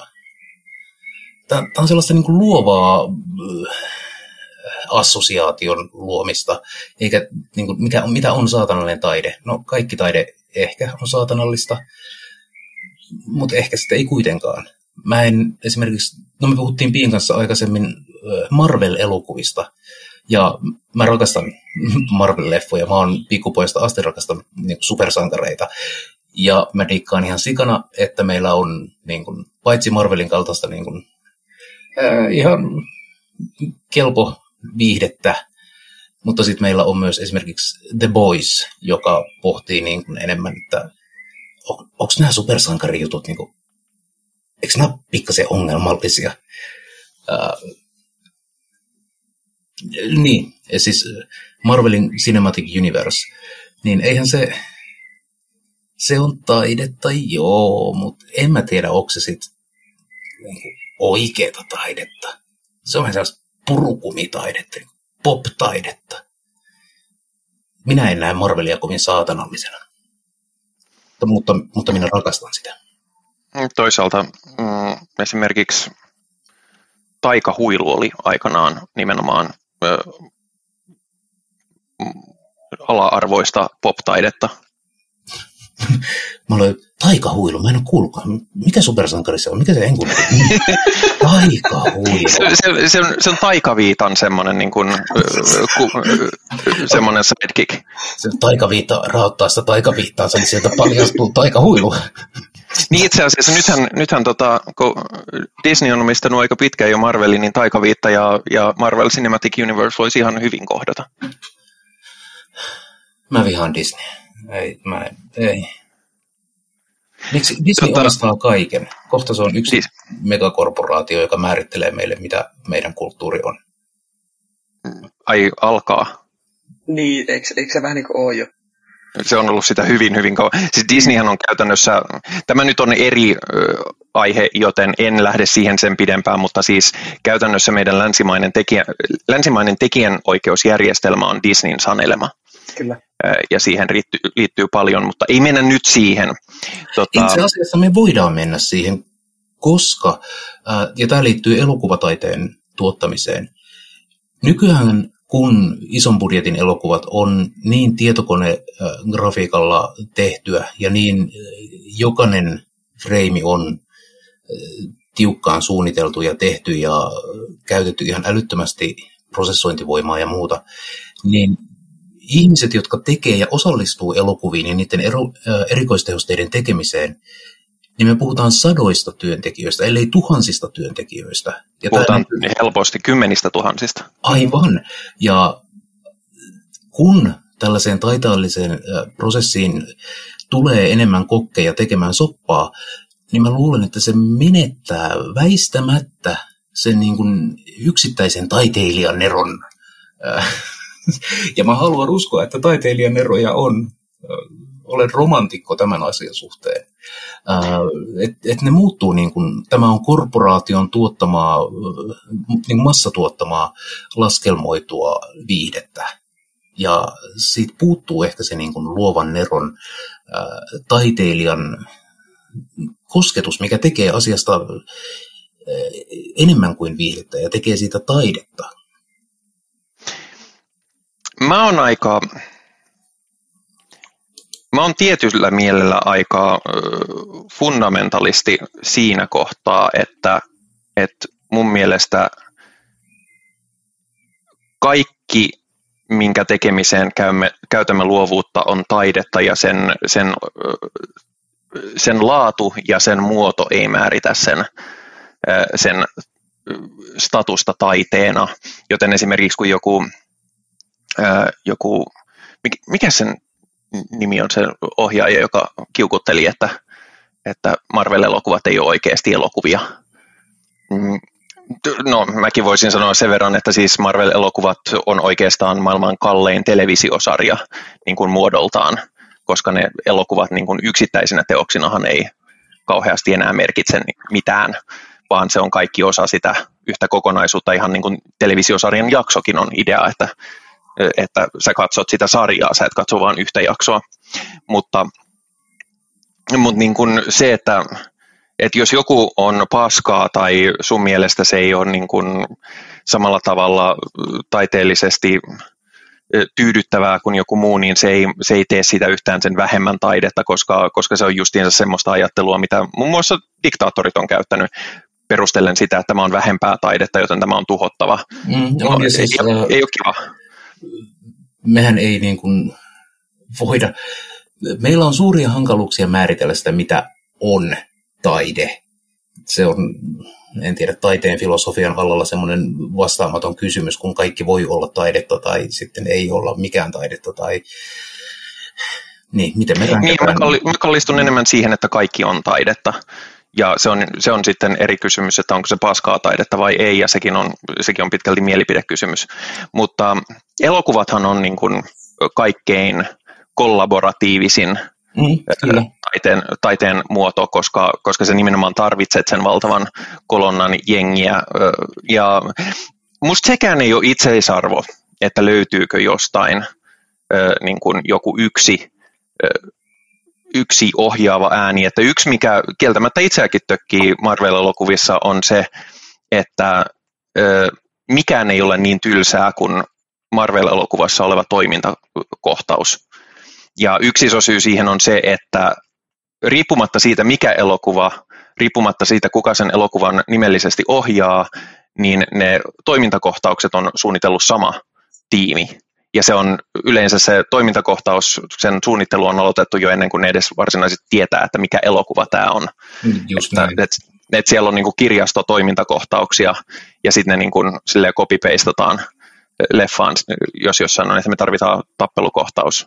Että, on ja siis, äh, no tämä Red Letter Media myös käsitteli tätä aikaisemmin ja siis se on asia, joka sarjakuvissa on aina ollut, mutta sankarin kuolema ei merkitse mitään. Et siis, ähm, no sillä, sillä nyt ei ole mitään väliä. Ei, ei niin, mutta mut on hirveän vaikea äh, samaistua sankarin kärsimykseen ja kuolemanuhkaan, kun sä tiedät, että et se ei voi kuolla. No mutta toisaalta sehän on, sehän on aina tuommoisessa viihteessä kun katsot vaikka James Bond-elokuvaa, mitä toivottavasti et tee, koska se on, se on moraalisesti kyseenalaista paskaa, mutta jos haluat tehdä se, niin tee. Ää, niin jännittääkö ketään oikeasti, että hmm, selviääköhän James Bond tästä tilanteesta hengissä? James Bondhan selviää kaikesta hengissä ja todennäköisesti sen tukkakaan ei mene sekaisin. Nimenomaan. Niin, niin tota, sinänsä mun mielestä se on, se on outo kritiikki Marvel-elokuviin suhteutettuna. Ää, koska sehän on, se on vaan niin kuin, se on pelin henki silloin, kun puhutaan mm, toiminta- mm. tai skifi-elokuvista. Mutta siis Mä en, mä en muista ihan tarkkaan, mistä me mentiin Marveliin, mutta mä haluaisin palata vielä tähän kysymykseen hirviöstä. Mm, joo. Ja, ja mm, niin kuin pahuuden, oli pahuus sitten jotain niin kuin konkreettista tai jotain ö, mytologista niin kuin paholainen tai, ö, tai tällaista niin kuin kirjallista. Ö, ja ö, pelkohan määrittää ihan hirveästi meidän taidetta. Mm. Ja tietyllä tavalla mä näen, että saatana on, ö, ja niin kuin vaikka ei enkilöitäisi sitä mitenkään niin kuin tähän länsimaiseen ajatukseen, tai niin kuin sanotaan Abrahamisen siihen uskontojen käsitykseen saatanasta, vaan niin kuin puhutaan ylipäätänsä mistään niin kuin pahuuden hengestä, oli se mistä tahansa mytologiasta, niin sehän on aina ollut tosi voimakas. Ja usein se vielä käsittelee asioita niin kuin kuolema, syyllisyys, ihmisten oikeudet, ihmisten se, että mitä odottaa ihmistä sen jälkeen, kun se kuolee. Ja mä näen sen, tämä on toisaalta kauhean reduktiivista sanoa se näin, mutta mä, mä näen sen aika niin kuin selkeänä tapana meitä vaan prosessoida mm. ö, omia pelkojamme ja sellaisia alitajuisia kummituksia, että että itsekin, jos mulla tulee joku ihan konkreettinen pelkotila, koska mä, mulla on paniikkihäiriö, niin mä saan esimerkiksi, on saanut yhdessä vaiheessa elämää paljonkin esimerkiksi paniikkikohtauksia. Ja ö, se usein siihen toi, sen purkamiseen toimiva tekniikka on ollut jotenkin ö, tehdä se epämääräinen pelko konkreettisesti, konkreettiseksi ja ö, tietyllä tavalla murentaa se tekijöihinsä päässä ja kohdata se, se niin kuin omilla ehdoillaan. Toi ja on, sit... oota, mä pysäytän sut, toihan on siis todella kiehtova evoluutiopsykologian äh, tutkimusaihe, miten niin kuin, uskonnot oikeasti toimii todella hyvin ympäristön hallintotekniikkana. Mm. Meillä on, on pelkoja ja metsä saattaa oikeasti olla pimeässä vaarallinen. Sieltä hyppää joku sapelihammastiikeri ja sitten sit sä kuolet. Uh, joten me ollaan opittu pelkäämään uh, tätä niin kuin, meidän hyvinvoinnista välinpitämättömässä maailmassa, jossa kuolema on aina läsnä. Niin me ollaan opittu pelkäämään, mutta jos me vaan pelätään, niin me ei voida elää joten meidän on täytynyt uskotella itsellemme tarpe- olevamme tarpeeksi turvassa, ja uskonnot ja rituaalit auttaa siihen, äh, niin kuin, että ihminen osaa luottaa siihen, että, että minä en nyt ehkä tänään kuolekaan. Äh, ja sitten voi tehdä asioita, ja sitten hän ei kuole. Se on niin itseään ruokkiva profetia, jossa rituaalit... Tai jos kuolet, niin se on ihan ok. Niin, esimerkiksi just näin, just näin. Aivan loistavaa. Ja toi on, tuossa me voidaan, olen aivan valmis tekemään sen aasinsillan, että saatana voidaan nähdä tällaisena niin kuin, ä, arkkityyppisenä mörkönä, mörköllinä, bugimanina, joka pelottaa ihmisiä ja johon assosioituu kaikki niin kuin, ä, pimeys ja veri ja musta väri ja, ä, ja punainen väri, koska tuli. Ja johon assosioituu petojen hampaat ja repiminen ja, ja seksuaalinen moraalittomuus aina välillä myös. Oi, kiva. Mm, mm. Kyllä, kyllä tämä menee, kyllä tämä menee. Siellä yös, yön, yön pimeässä metsässä ulisee vaan hirvittävä saatana ja, ja sitten se tulee ja panee. Mä myöskin siis tämä, mikä mua on ihan kersasta asti on ihmetyttänyt tämä, että, ja mikä itse asiassa on hyvin vahvasti teemana myöskin mainitsemassasi Frankenstein-kirjassa, että hirvittävän usein uskontoa, niin kuin teistisiä uskontoja edustavat ihmiset syyttää vaikkapa tiedemiehiä tai jotakuta siitä, että ne leikkii Jumalaa, jos ne niin kuin, yrittää vaikka pelastaa jonkun hengen tai tai parantamaan jonkun elämän arvoa tai edes niin kuin, ö, antamalla heille perusterveydenhuoltoa, niin kuin vaikka oikeutta aborttiin tai muuta. Ja ö, hirveän usein tiede tieteentekijöitä syytetään siitä, että he leikkivät Jumalaa silloin, jos ne tekee, jos ne on luomassa jotain, jos ne, jos ne vaikkapa kehittää, no kans, kantasoluhoidot on vaikka hyvä esimerkki. Tai syöpähoidot tai kivun lievitys on perinteisesti ollut, niin. varsinkin synnytyksessä. Ei, ei sovi tämmöinen. Niin, ja se on niin kuin, nyt leikit Jumalaa, mutta jos ajatellaan niin kuin Jumalaa tällaisena asiana, joka luo ja tuhoaa, niin tappaminen on, se on aina tosi jees. Se on, ei mitään ongelmaa.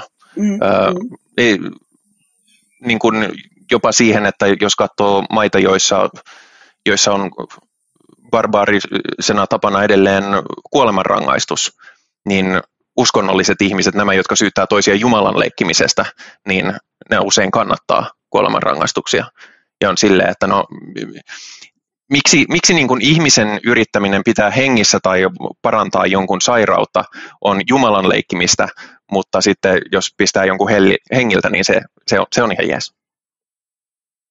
No jos kaikki valtias Jumala tahtoisi, että me kärsitään vähemmän, niin me varmaan kärsittäisiin vähemmän, joten meidän kärsimyksellä on oltava jonkinlainen tarkoitus.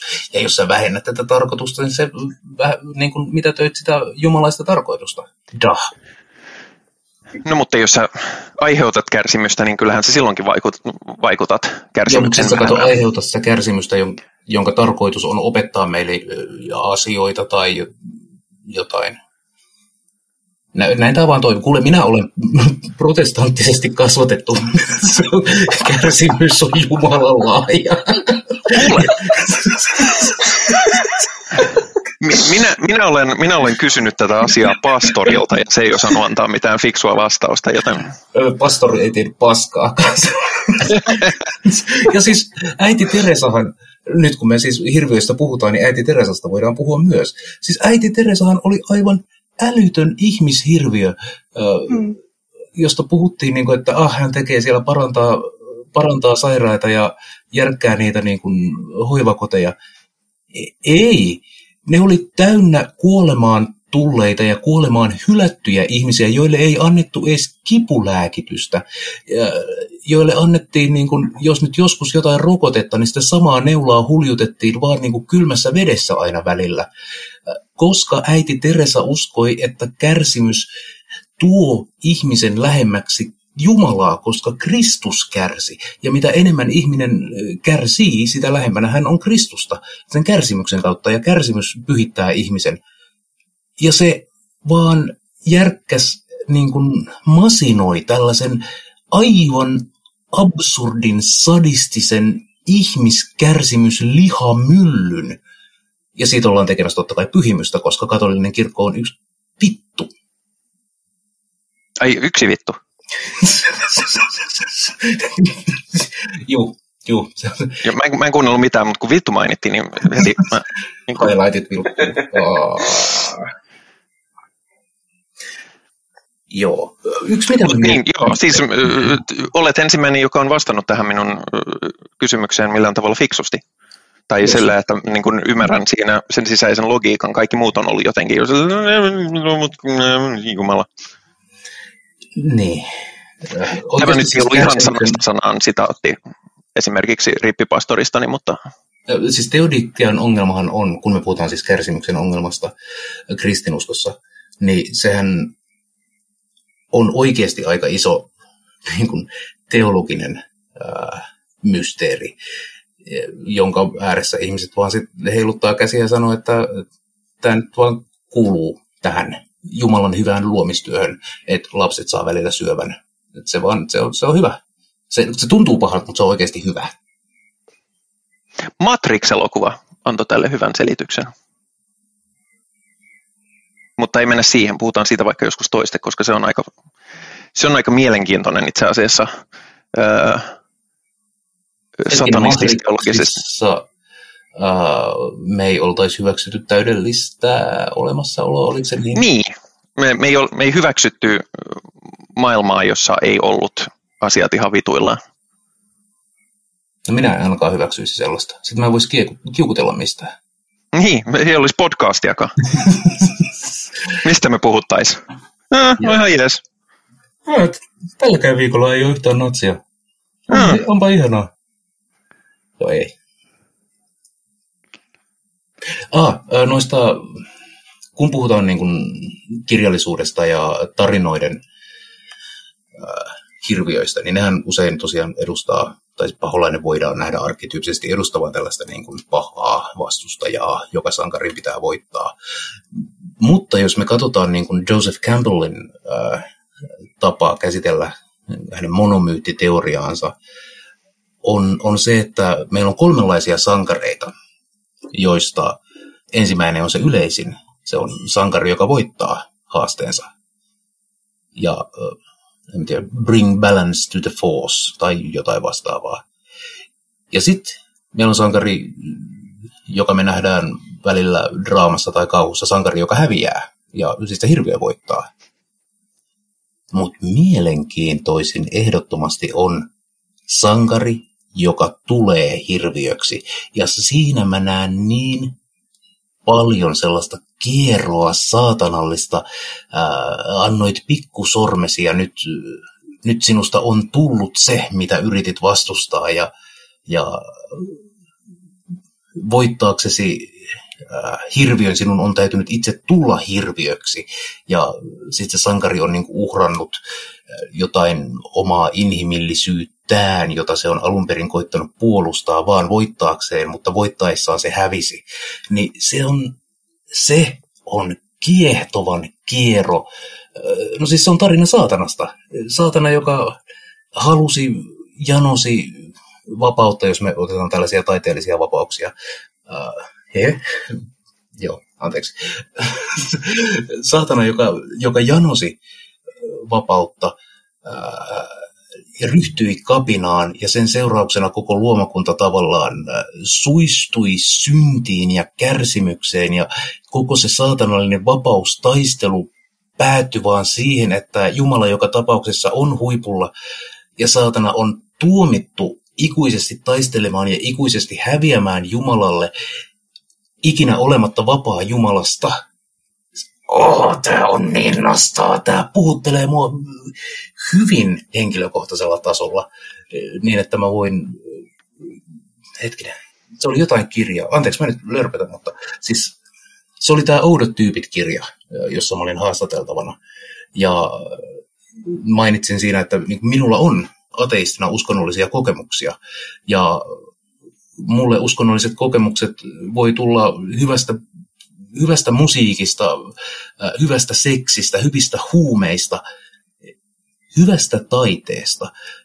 Jos mä pääsen niin kuin esimerkiksi Miltonin kadotettuun paratiisiin niin kuin oikein sisään ja mehustelemaan sitä fiilistä, niin mä saavutan sen niin kuin, äh, uskonnollisen ylevöityneen mielentilan. Ja ehkä se on saatanallista, jos ateisti saatana, saatanasta intoutuu. Liittyykö näihin uskonnollisiin kokemuksiin pakottava tarve vallata Jerusalem? Joo, kyllä. kyllä. Okei, okay, okay. mietin, että onko se, niin kuin, onko se vaadittu siihen, että on, on varsinainen uskonnollinen kokemus? Ei, yleensä siinä tarvitaan niin kuin, pitää yhdistää pari kolme, eli äh, seksin jälkeen otat henkoset bongista, sit sä luet runon ja sit sä vaan tajuut, että Jerusalem, me tarvitaan Jerusalem. Okei, okay, okei. Okay. Se, se tulee mä, siinä. Mä ajattelin, että sä oot sille seksin jälkeen on puuta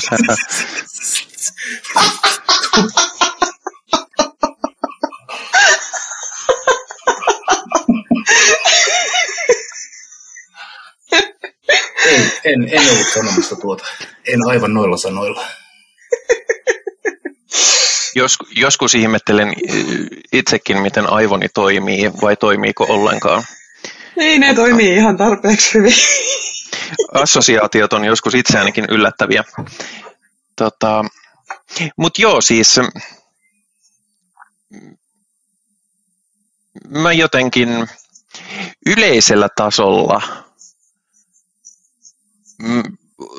taidettahan, kun sanotaan, että taiteilijan tulee kärsiä, ja hyvä taide syntyy aina kärsimyksestä, mun mielestä se ei ole, se ei lähtökohtaisesti pidä paikkansa. Mä en katso, että mun tarvii erityisesti kärsiä, että mä luon taidetta. Mutta sitten,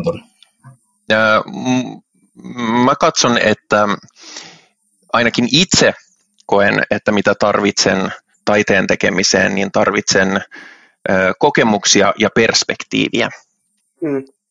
Ja, no, ja tietysti siis ihmisen mielihän toimii sillä tavalla, että me opitaan en, enemmän ja me saadaan syvempiä kokemuksia ja, ja pysyvämpiä muistijälkiä negatiivisista kokemuksista, koska se on ollut evoluution kannalta ö, edullista, että, mm. että tota, jos työnnät kätesi tonne, niin kyy puree. Idea, älä työnnä käteäsi sinne uudestaan, älä unohda. Ja, niin, niin siinä mielessä siis tämä assosioaatio niin kuin kärsimyksen ja, ja kivun ja negatiivisten kokemusten yhteydestä luovuuteen on olemassa, mutta siis kyllä mä tiedän paljon, paljon loistavaa taidetta, jota on tehnyt ihmiset, joilla on, on mennyt ihan jees. Niin ja voi olla siis niinku ammattitaiteilijoita, joille vaan maksetaan siitä, että tekee taidetta. Et mm. Siinä ei ehdi kärsiä sen, sen niinku suuren vision eteen, eikö siitä pitää vaan se niinku puurtaa. Se pitää, niin, pitää siis... puskea ulos ihan samalla tavalla kuin me pusketaan mikä tahansa työpäivä ulos. niin, Aika. Niin, taite, ta, taiteilijuudessa, jos sä teet taidetta ammatiksesi, niin se on duuni. Mm, kyllä. Mä oon melkein, siis mä tiedän, että tämä on, tää on looginen fallasia, ja tällainen ei-todellista skottimiestä, no true Scotsman. Eli no ei kaikki taiteilijat kärsi, tai ei kaikki taiteilijat ole juoppoja. Ainoastaan ne hyvät.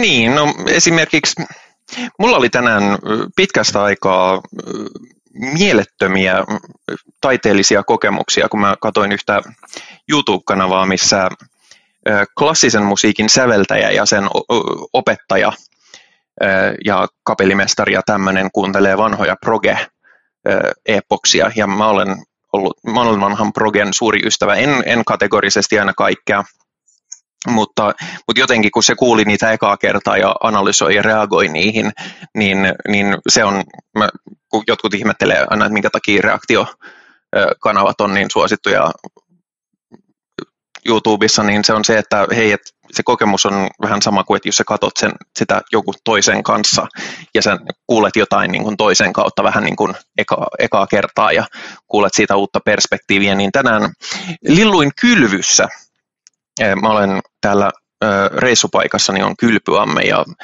ja onneksi on ollut, koska kun on ollut nämä ihan järjettömät helteet tällä viikolla, kun tätä on äänitetty, niin kylpy on aina paikka, jossa ei ole liian kuuma. Siellä pystyy hallitsemaan ympäristöään täysin, mutta lilluin mukavassa kylvyssä ja kuulin progemestariteoksia, joita mä oon kuullut jo aikaisemminkin niin monta kertaa, että mä lauleskelin mukana ja osasin biisi tulkoa, mutta kun näki ja koki, miten se koki niitä uudestaan ja miten se analysoi ja avasi niitä rakenteita, niin mulla useamman kerran nousi, niin kuin kirjaimellisesti nousi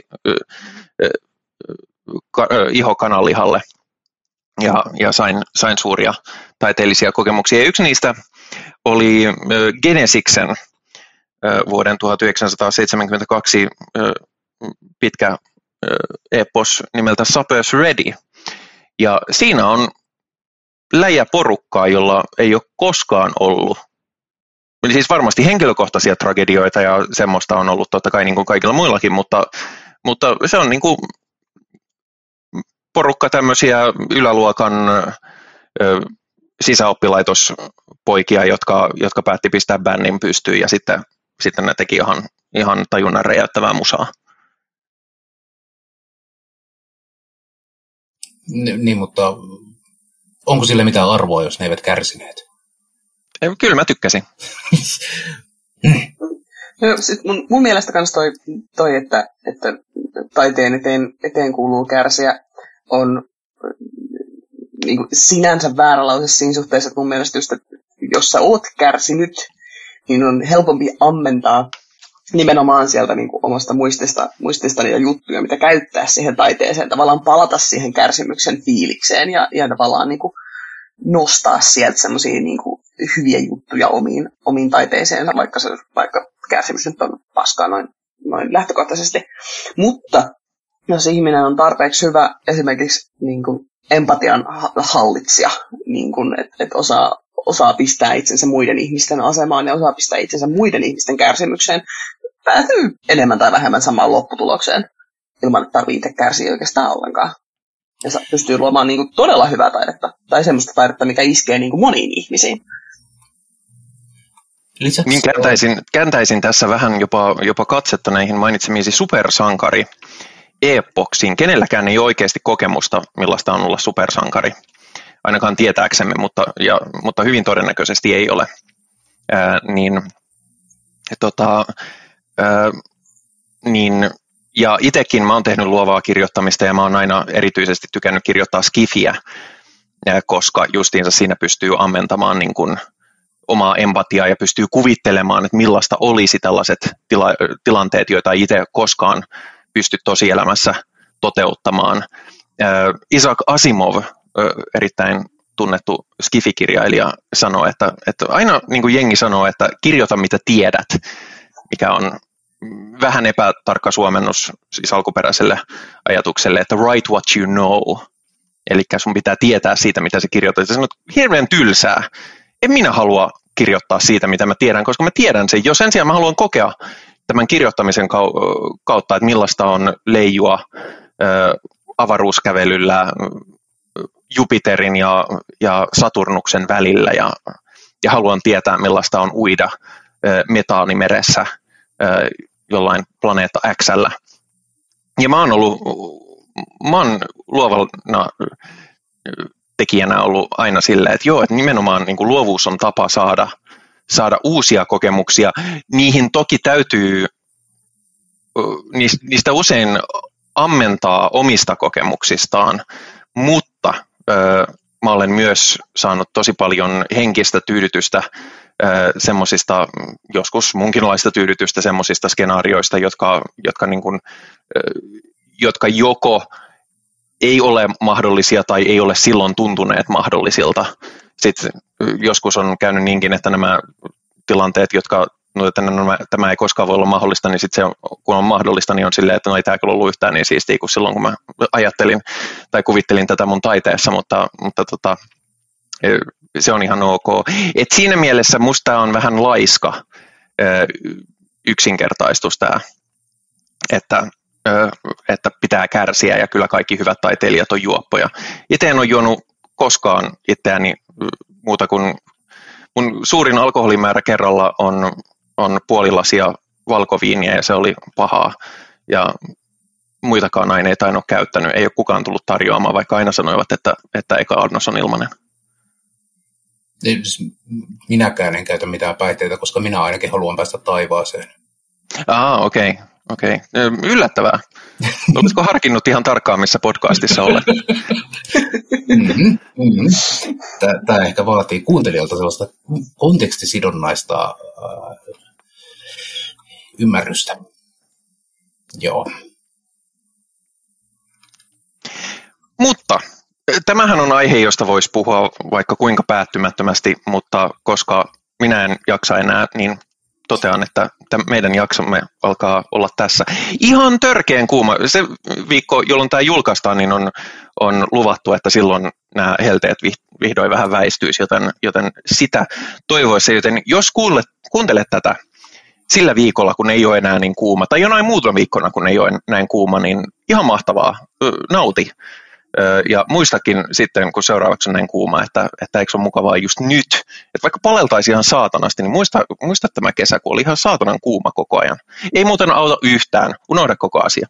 Mutta äh, tällä kertaa on meidän aikamme päätellä ohjelmaa ja mainittakoon, että meille voi lähettää palautetta, jota mielellään luemme myös ohjelmassa, mutta voi myös lähettää niin, että ei lueta. Sitä voi lähettää muun muassa YouTube-kanavallamme aika helposti. Siellä on kommenttikenttä.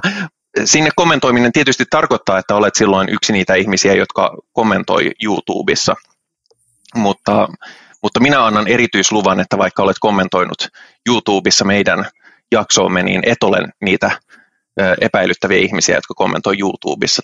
Tämä on eri, eri vapaus, jonka soin juuri sinulle. Ja Ää... jos olet niitä ihmisiä, jotka nyt tuppaa kommentoimaan YouTubessa, niin on myös se mahdollisuus, että sinun kommenttiasi ei välttämättä jakseta lukea. Mm, se riippuu vähän kommentista, mutta joo, kaikki luetaan kyllä, mutta ei välttämättä lueta ohjelmassa. Että aina jos meihin on miten tahansa yhteydessä, niin me kyllä nähdään se ja reagoidaan. Me ei olla niin julkiksia vielä. Katsotaan sitten pari vuoden päästä. Sitten, sitten ehkä meistäkin tulee sellainen, että, että me nauretaan vaan ajatukselle, että joku kommentoi niin, niin että me mukaan luettaisiin sitä. Mä huomannut, että se on viime aikoina ollut kaikenlaisissa nettijutuissa vähän niin kuin juttu silleen niin kuin dissata sitä, että joo joo me kyllä, joo, me, me luetaan kommentit, joo. Muun muassa tämä mainitsemamme Red Letter Media on sellainen, että he eivät halua, että heihin otetaan yhteyttä millään tavalla, mutta meihin saa ottaa yhteyttä. Toinen tapa on, on esimerkiksi Facebook-ryhmämme. Siellä, sinne voi laittaa joko kommenttia suoraan niihin postauksiin, missä kerrotaan uudesta jaksosta, tai sitten voi laittaa sinne, siellä privaviestiä ja sitten siinä viestissä kannattaa ilmoittaa, että haluaako tulla luetuksi ohjelmassa vai ei. Ää, mutta siellä sen pystyy tekemään sillä tavalla, että kun se on julkinen se sivu, niin, ää, niin ei, ei tule assosioiduksi saatanaan, jos vaikka vaikka ei halua sitä niin kauhean julkisesti tehdä. Mutta jos haluaa synkronisempaa keskustelua meidän kanssa, niin sitten meillä on ö, oma ö, autonominen alueemme Perkeleen temppelin ö, Discord-kanavalla, ö, josta, jossa on keskustelua jaksoista, yleistä keskustelua, mitä nyt herättää ja mitä, mitä haluaa ehkä tulla käsiteltävän tai mitä haluaisi kuulla käsiteltävän ohjelmassa. Ja siellä on myöskin tapahtumia, niin kuin esimerkiksi, esimerkiksi joskus katsomme elokuvia. Meillä on esimerkiksi elokuvan näytös ollut nyt pari viikkoa sen jälkeen, kun tämä jakso julkaistaan. Millaista oli? No siis elokuvahan on ihan loistava, joten kokemus on ollut tulee olemaan ja on aina loistava. Hyvä. Hyvä tietää, että se jo tässä vaiheessa on ollut loistava. Öö, ja onko siinä kaikki? Siinä taitaa olla meidän kaikki. Meidän löytää, jos haluaa vain kuunnella, niin meidän löytää Spotifysta, Apple Podcasteista, Google Podcasteista ja muistakin palveluista, mitkä päättyy sanaan podcast, niin luultavasti meidät sieltä löytää. Tässä vaiheessa kiitän kanssa myhäilijöitä, niin kiitokset, sanotaan vaikka Henri. Myhäily. Ja kiitokset myöskin Paju. Kiitos itsellenne. Ja tämän myötä on aika sanoa. Minun täytyy mennä pissalle. Morjens.